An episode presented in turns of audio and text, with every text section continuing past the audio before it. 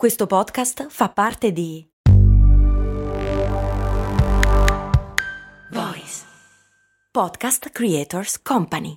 Aspetta, devo fare la spesa, fermati qui all'MD. Ma è un discount. Eh, e quindi? E costa poco. Eh, e quindi? Vuol dire che vende cose che arrivano da chi? Ci sono prodotti italiani. Ah, e vabbè, ma vende tutti i prodotti fatti da chi? Da produttori seri che conosci anche tu. Ah, e allora perché è così conveniente? Buona domanda, ma puoi fare di meglio. E allora perché non ci sono mai andato? Ecco, bravo.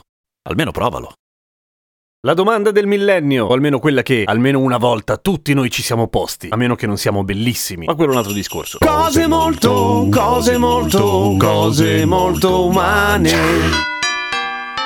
Grosso disclaimer, siccome in questa puntata parlo di belli e brutti, o belle e brutte persone, intendo, e ecco, non si parla di una bellezza oggettiva ovviamente, sto parlando di persone che ci piacciono o che non ci piacciono, questo per semplicità lo sintetizzo in belle o brutte, ma ecco, quello è importante. Cioè, si parla sempre di gusti, non di caratteristiche oggettive. Nel momento in cui registro è la notte del 25 dicembre, per cui, beh, buon Natale se state ascoltando tipo tra poco. Se no, sappiate che era Natale, ma questo non importa. La domanda che vi dicevo è questa, cioè, ma è vero che le persone belle di tutti i sessi possibili sono più stronzi di quelli brutti? Generalmente è così che viene percepito socialmente, ok? Che uno bello o una bella se la tiri più degli altri perché appunto è più bello o più bella e che quindi sia una bella stronza come cantava quel cantante là, e nel caso sia una donna evidentemente. Ma può essere vero? Più probabilmente è uno di quei famosi bias, ovvero una distorsione cognitiva, per cui ci sembra così, ma no, e funziona più o meno in questo modo, cioè mettiamo un pool di 100 persone, ok? E facciamo che a grandi linee 50 saranno belle, secondo il nostro giudizio naturalmente, non parliamo di bellezza oggettiva, e i 50 saranno belle e 50 saranno brutte queste persone, e di queste 50 belle 25 saranno simpatiche, simpatiche, 25 invece no, e delle persone brutte, 25 saranno brutte antipatiche, le altre saranno brutte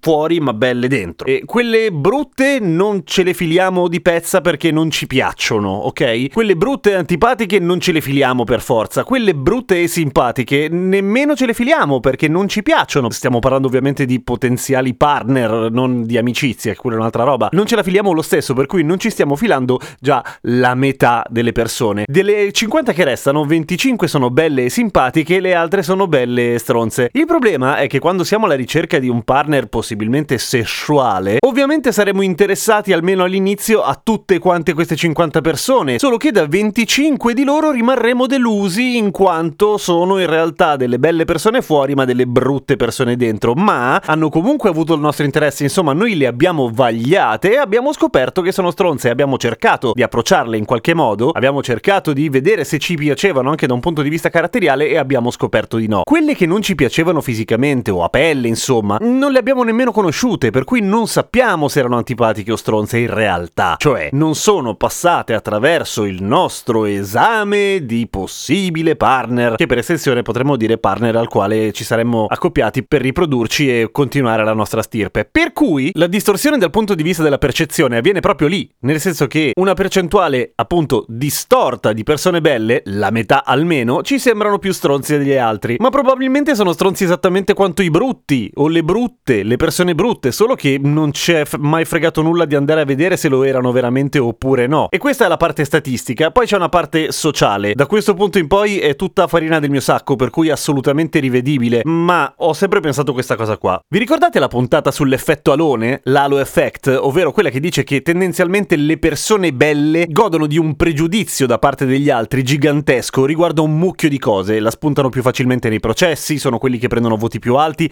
e non perché la gente ci provi con queste persone, ma perché tendenzialmente, altro grosso bias, tendiamo a credere di più, a dare più credito alle persone belle. E questo è un fatto scientificamente provato, per quanto assurdo possa sembrare, ma è così. Io credo, ed è questo a cui mi riferisco quando dico farina del mio sacco, cioè nel senso non perché sono un genio, sicuramente l'avrà pensato un sacco di altra gente, ma non l'ho trovato, per cui potrebbe essere una vaccata di proporzioni galattiche. Se tendenzialmente è tutta la vita che la spunti più facilmente degli altri, della media, perché sei una persona molto molto molto bella, può essere che questa cosa abbia una ricaduta su una serie di aspetti anche del tuo carattere, per esempio che sei meno empatico per certi aspetti, che sei più abituato a ottenere quello che vuoi e questo, a volte, se ci sono le buone basi o cattive basi in questo caso, può tradursi in un carattere di merda. Però ditemi cosa ne pensate. Grazie a Max, Laura e Maurizio che sono i patron di Natale che si sono iscritti fra ieri e oggi, grazie mille, un abbraccio a voi, un abbraccio a tutti gli altri, a chi vorrà iscriversi e anche a chi no, un abbraccio a tutti perché mica sono così antipatico, non soffro mica dell'effetto alone, ma soprattutto a Fra, che mi sono completamente scordato di citare ieri sulla puntata di Mancini perché mi era stato precedentemente chiesto da lui e, e niente, mi sono dimenticato, per cui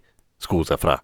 Volevo dirvi con orgoglio che CM1 non si ferma mai ed è per quello che registro anche il 25 di dicembre, ma devo mettere delle mani avanti. Nei prossimi giorni Trasloco, cambio casa. Non è un trasloco particolarmente impegnativo, ma è un trasloco, una delle tre cose più pesanti per l'essere umano, dopo il lutto e la perdita del lavoro, almeno così dicono gli studi e magari più avanti ne parliamo, per cui potrebbe succedere che salti una puntata, la recupero dopo. Ma visto che molti di voi mi ascoltate ogni giorno, ecco, non pensate che me ne sono andato in vacanza. A domani con cose molto umane.